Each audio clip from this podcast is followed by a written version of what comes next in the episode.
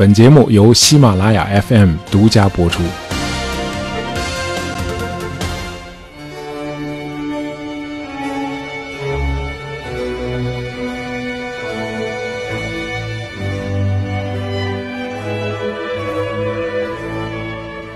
我上学的时候看世界的方式，就像我们在上期节目里讨论的那样啊，总是非黑即白啊，完全的二元道德对立。在我眼里，好人就是彻底的好人，坏蛋就是不折不扣的坏蛋。呃，有趣的是，让我这种小孩特有的价值判断发生动摇的，居然是一部罗马尼亚的电影。这电影叫《橡树十万火急》啊，我相信我这个年龄的很多朋友都看过这个电影啊，讲述的是二战时期的罗马尼亚。呃，当时影片里有个场景把我给看愣了，一大群纳粹德国的军官静穆地坐在音乐厅里，聆听一首天籁之音。那首音乐的旋律既平和舒缓，又优雅伤感。啊，我当时觉得很吃惊啊，那些德国鬼子不都是坏人吗？难道坏人也喜欢欣赏这种充满诗意的旋律吗？啊，现在回想起来，仍然觉得很好玩。呃，那个时候的我当然不懂，欣赏艺术是人的精神需求啊，与他的意识形态无关。那么在电影里，德国军官们聆听的那首美妙的乐曲，就是大伙儿此刻听到的 G 弦上的咏叹调。这也是我平生第一次听到这首乐曲。呃，作曲者是约翰·塞巴斯蒂安·巴赫啊，选自他的第三号管弦乐组曲。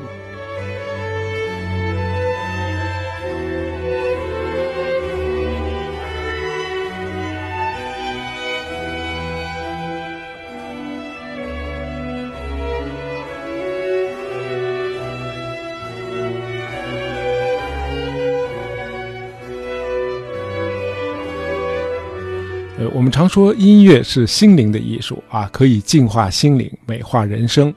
而音乐之父巴赫带给人类的远不止这些啊。假如你没有什么信仰，也没有什么精神寄托，啊，也没有爱人，那我强烈建议你让巴赫的音乐陪伴你的人生啊。有巴赫的陪伴，你会忘掉你所有的烦恼、不幸和痛苦，你不再孤独了，因为你和永恒在一起了。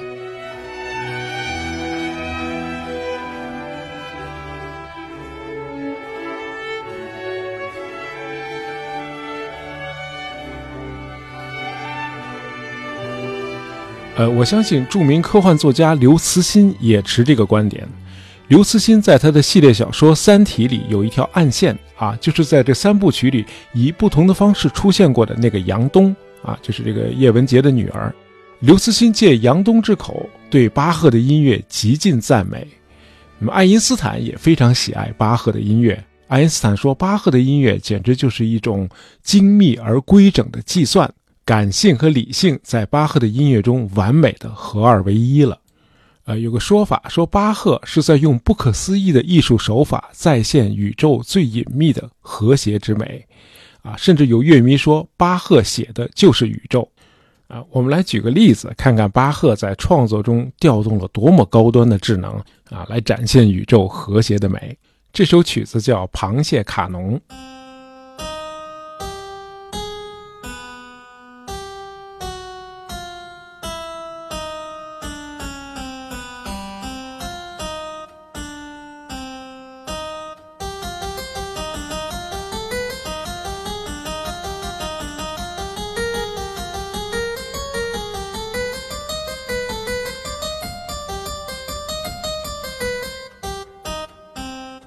如果把这首曲子的曲谱用反方向来演奏，听上去是这样的。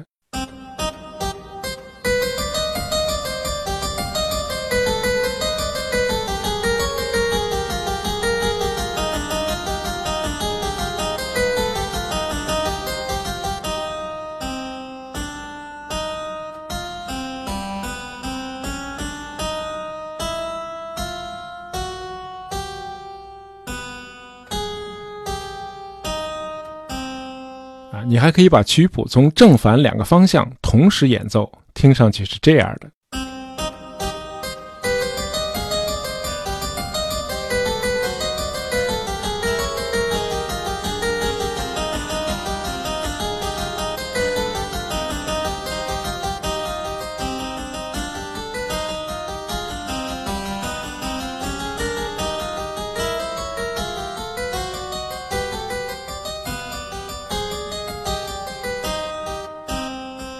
最后你还可以把曲谱卷起来，让它首尾相接，做成一个周而复始的莫比乌斯环。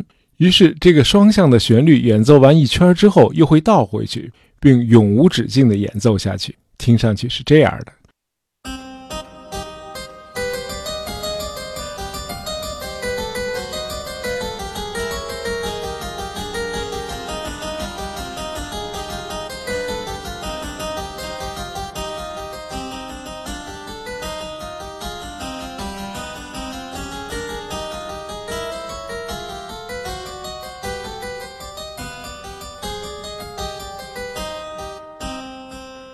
没有哪位作曲家能够像巴赫这样，在创作中运用如此多不寻常的想法啊，如此的巧夺天工。难怪德国作曲家舒曼曾经说过，在巴赫面前，我们都是拙劣和蹩脚的。啊，顺便说一句，巴赫还是位极其高产的作曲家，他一生共创作了一千一百二十八部作品啊，这肯定不是全部啊，因为有很多作品都遗失掉了。啊，我们今天能够欣赏这么多巴赫的作品啊，要感谢十九世纪德国的作曲家门德尔松。啊，我们在以前的节目里谈过，门德尔松为重新发掘巴赫做出了卓越的贡献。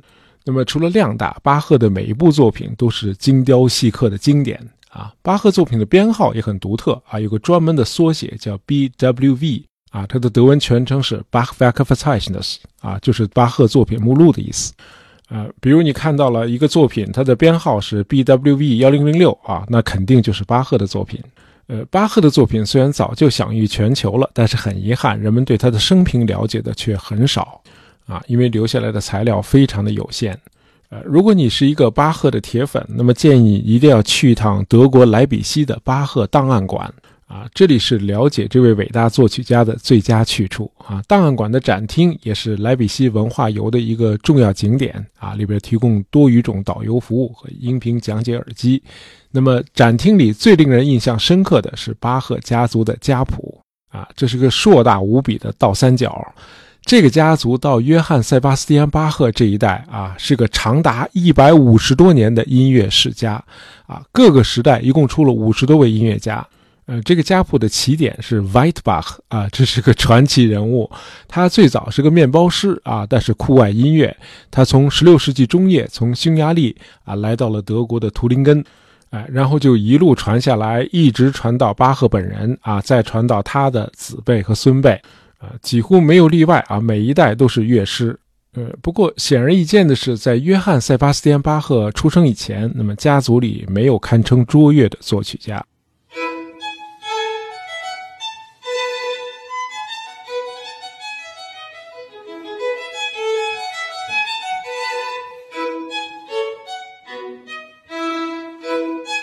巴赫是五兄弟中最小的一个啊，那么很难解释为什么偏偏是他，而不是其他的四兄弟出类拔萃，成为西方音乐之父。这有点像那个杰克逊五兄弟 The Jackson Five 啊，只有 Michael 一个人出类拔萃，他的才华明显高于另四个兄弟啊，可见天才是一个很难解释的现象啊。假如你用基因来解释巴赫的天才。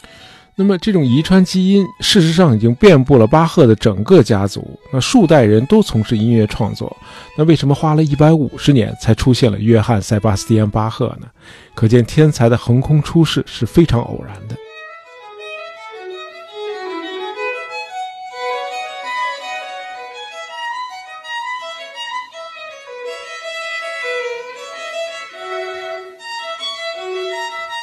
巴赫于一六八五年三月二十一日出生在今天德国中东部的小城艾森纳赫，啊，这个小城非常的美啊，既有十二世纪的教堂，也有十八世纪的宫殿，就像童话一般，啊，如果说维也纳是世界音乐之都，那么艾森纳赫就是德国的音乐之都，或者说德国音乐的摇篮。呃，在艾塞纳赫有一座修缮一新的黄色面墙的二层楼，据说这儿就是巴赫的故居啊。如今这里是该市的巴赫博物馆。巴赫出生两天后就在艾塞纳赫的格奥尔格教堂受洗啊。后来小巴赫就加入了这座教堂的唱诗班。据说他小时候嗓音很好，能够唱出异常甜美的最高声部。那么，在巴赫加入唱诗班差不多二百年前啊，有一个男孩也在这座教堂的唱诗班里唱圣歌。这个男孩就是马丁·路德啊，我们在以前的节目里介绍过，马丁·路德掀起的宗教改革运动，啊，把欧洲的天空捅了一个大窟窿。这个宗教改革太伟大了，因为宗教改革之后，真理就不再需要请权威来肯定了，每个人都可以自己来解释圣经，每个人都可以通过自己内心的思辨去寻找真理。于是，欧洲人开始形成了每个个体的独立人格，啊，这可是不得了的事儿。欧洲在科技和文化上的进步都源于此啊！人们有了独立的人格、独立的思辨能力啊！正因为如此，欧洲超越了同时期的明帝国，并且把世界其他的民族远远地甩到了后面。呃，巴赫深受马丁·路德宗教改革的影响，他一生都是坚定的路德派啊！既然每个人都可以独立地解读圣经。那么唱圣歌也不应该只局限在唱诗班，而是所有的教徒都应该齐声合唱。哎，巴赫提倡音乐应该有更广泛的社会功能。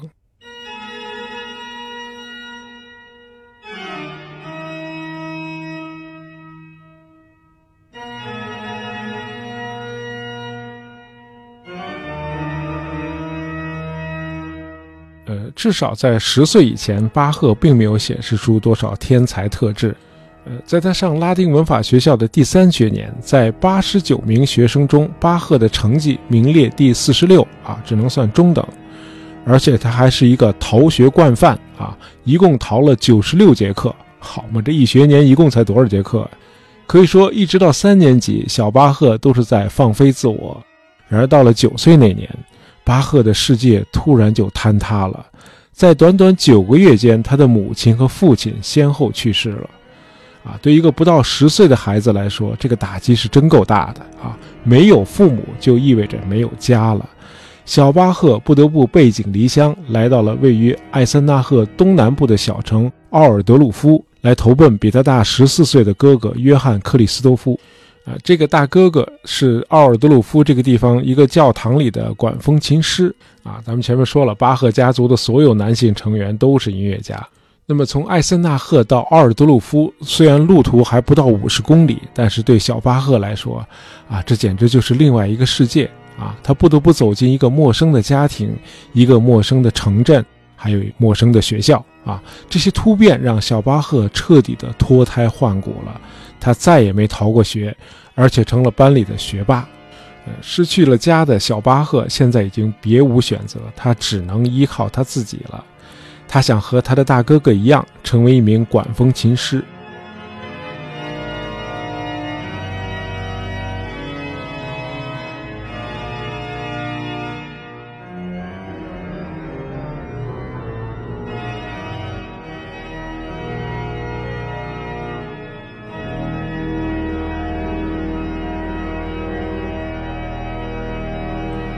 这孩子是真下功夫啊！嗯，他的大哥哥约翰·克里斯多夫平时不让巴赫动他的乐谱啊，怕小孩毛手毛脚给撕坏了。于是呢，巴赫就经常趁着夜深人静，把乐谱从柜子里偷出来，一笔一画的抄下来，然后一张一张的认真的研读这些乐谱。哎，巴赫是自己开启他的音乐生涯的啊，这年才十岁啊，可见人才可以熬出来，但是更多是被逼出来的。十五岁的时候，巴赫得到了吕内堡一所学校的唱诗班奖学金。那么他在吕内堡待了三年，因为已经变声了，所以巴赫更多的时间是跟当地的一位颇有名望的音乐家学习管风琴。那么十八岁的时候，巴赫已经是一位很出色的管风琴师了啊，他的小提琴也拉得非常好，而且青年时代就已经开始尝试音乐创作了。呃，他的才华很早就被人们赏识啊，相当于现在的乐坛新秀嘛。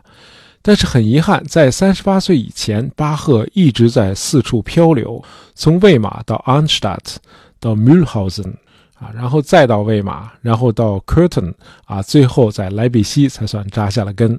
当然，这在很大程度上得怪他自己啊。巴赫有点像我们以前介绍过的那个文艺复兴时期的大师米开朗基罗，他有点恃才傲物。因此，经常会和雇主们发生冲突。那么，冲突的结果通常就是巴赫甩手就走啊！有才嘛，我才不在乎呢！啊，在他担任管风琴师的第一座城市 Arnstadt，呃，朋友们以后要是去旅游的话，可以看看那儿的人给巴赫雕的一座铜像啊，看了你会吓一跳。这会是西方音乐之父巴赫吗？这不就是个小流氓、小痞子吗？这个雕像展现的是巴赫年轻时的样子啊，他不是站着，也不是坐着，而是半躺着啊。幸好没斜躺着啊，要不真成葛优了。那么半躺着不说吧，还一脸不可一世的样子啊！怎么着吧，我就这样 啊！可见那会儿的巴赫在人们心目中的形象是很差的。呃，年轻嘛，血气方刚啊。巴赫与当局打交道时候，从来都是桀骜不驯啊，毫不妥协啊。当他听说著名的管风琴大师 Buxtehude 要在吕内堡举行演出，他就请了四周的假啊，走了。那么事实上，他没有离开四周，而是整整四个月。啊，后来大伙儿才知道，巴赫不是去听大师演奏，而是直接去找大师学艺去了。那么到了1707年，安斯塔的市政管理机构再也忍受不了巴赫了，哎，您还是走吧，啊，我们这儿接待不了您。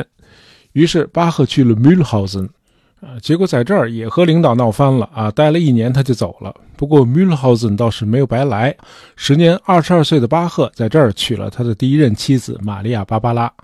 那么巴赫的下一站就是优雅的魏玛宫廷，在这儿，巴赫上演了一出一仆二主啊，因为魏玛公国是由叔侄两位公爵共同统治的啊。最烦人的是，这叔侄俩关系还不好。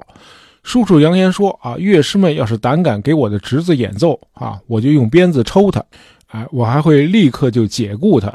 结果有一位演奏圆号的乐师，真的就因此被解雇了。那么按理说，在这种恶劣的环境里，你是很难施展你的才华的。巴赫完全相反，我们还记得，恰恰是父母去世、背井离乡，让小巴赫浪子回头，迅速成才，从逃学惯犯摇身一变成了学霸，还通过偷学哥哥的乐谱走上了音乐道路。啊，他是那种挑战越猛烈，应战就越卓越的人。那么，魏玛宫廷里这种紧张复杂的人际关系，反而激发了他的创作力。啊，巴赫了解到一老一少两位公爵的音乐品味是很不一样的。叔叔崇尚教会音乐，于是巴赫就在他面前大秀自己的管风琴演奏技巧，并且创作了近二十部康塔塔。啊，所谓康塔塔是那会儿的一种啊多乐章的大型套曲啊，这种音乐形式源于意大利，后来在德国盛行。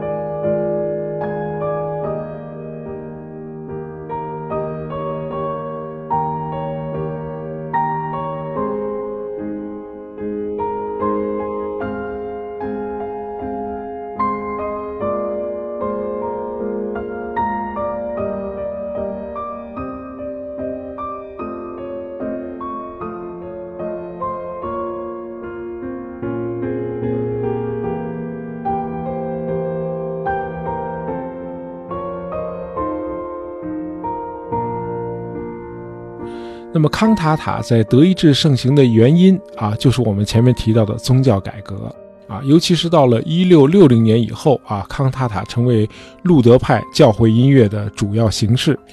巴赫一共留下了二百多部康塔塔。好，我们说回来啊，那么与叔叔不同，那位侄子公爵比较新潮啊，喜欢世俗音乐。呃，巴赫说，哎，这好办。于是呢，他就信手拈来的创作了很多室内乐作品。啊，巴赫在魏玛待的时间还比较长啊，一共七年，结果还是和领导闹翻了。呃，事情是这样的啊，当地的宫廷乐长去世了，呃，巴赫有理由相信这个职位应该是非己莫属了啊，谁也没有他巴赫更有资格担任宫廷乐长。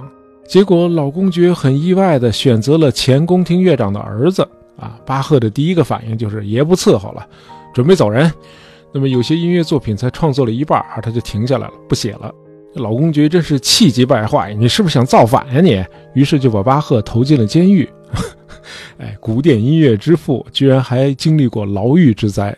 那么蹲了一个月的大狱之后，巴赫移居到了亲王领地科滕啊，我大概是翻译成科滕。那么这是巴赫一生中又一个辉煌的创作阶段。呃，比如巴赫管弦乐作品中最为著名的一组乐曲《布兰登堡协奏曲》，就是在这一时期创作的。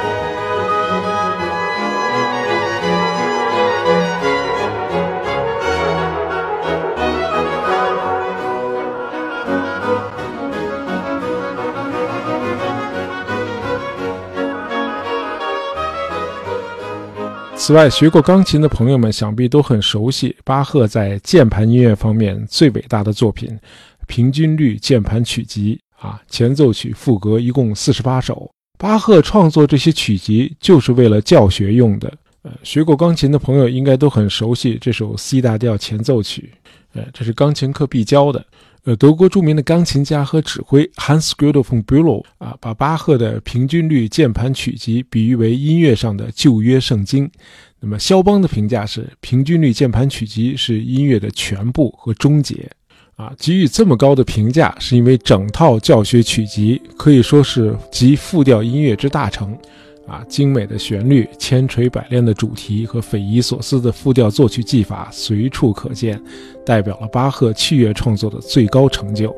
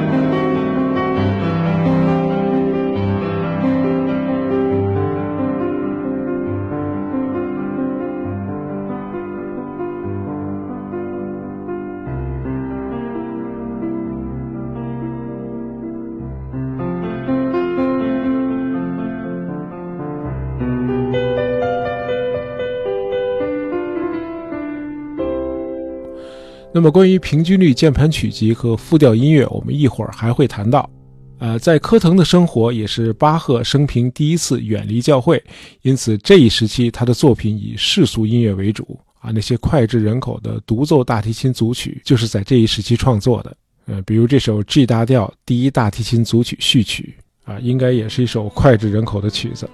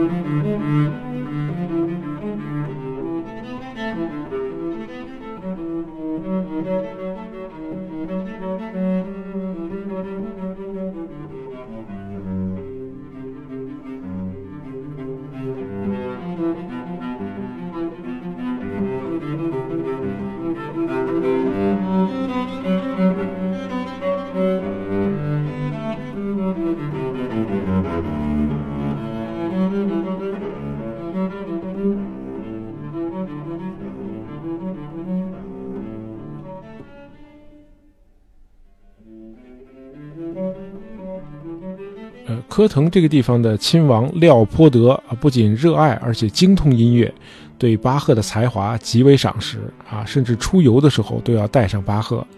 呃，很遗憾，就在巴赫随亲王前往波西米亚旅行的时候，他的妻子去世了。巴赫的第一任妻子玛利亚·芭芭拉为他生了七个孩子，那么丧妻对巴赫的打击很大。他的第二任妻子安娜·玛格达雷娜是科腾这个地方宫廷的专业歌手。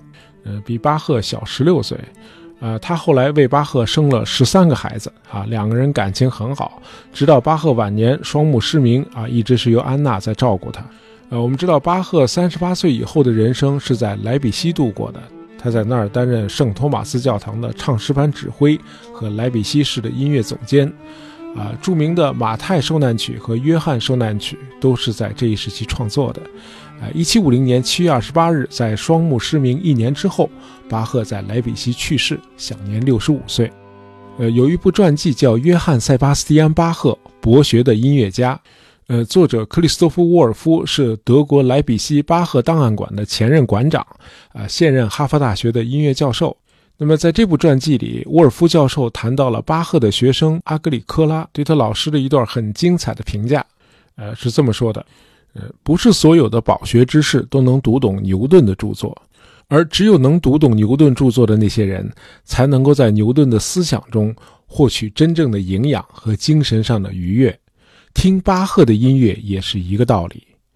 牛顿的理论是如此的精妙啊！你把你观测到的宇宙放进他创造的数学框架里，你会发现分毫不差。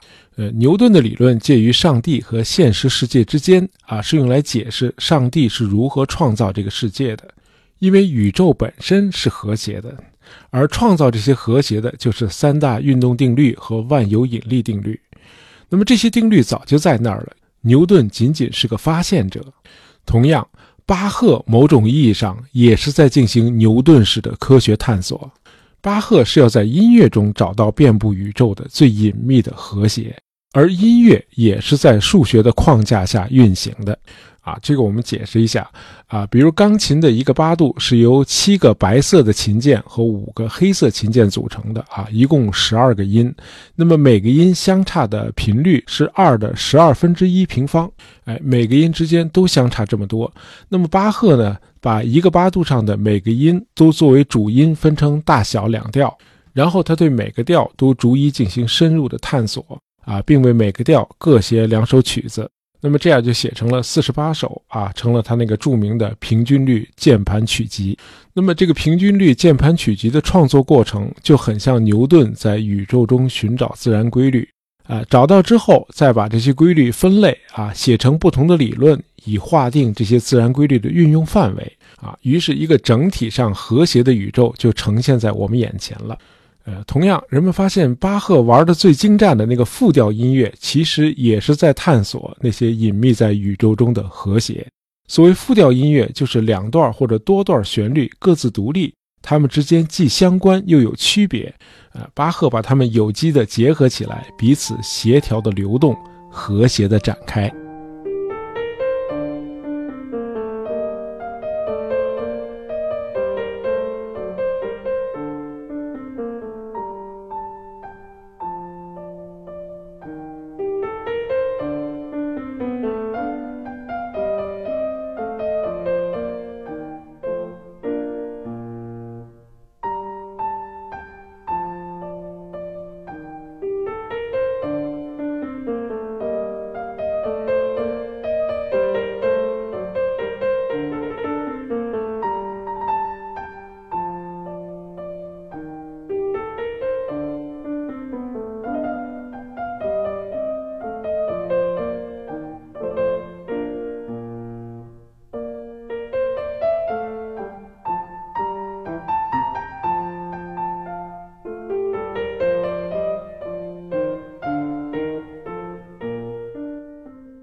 巴赫的探索就是要找到这种美妙的，用他的话说，就是上帝赋予我们的和谐。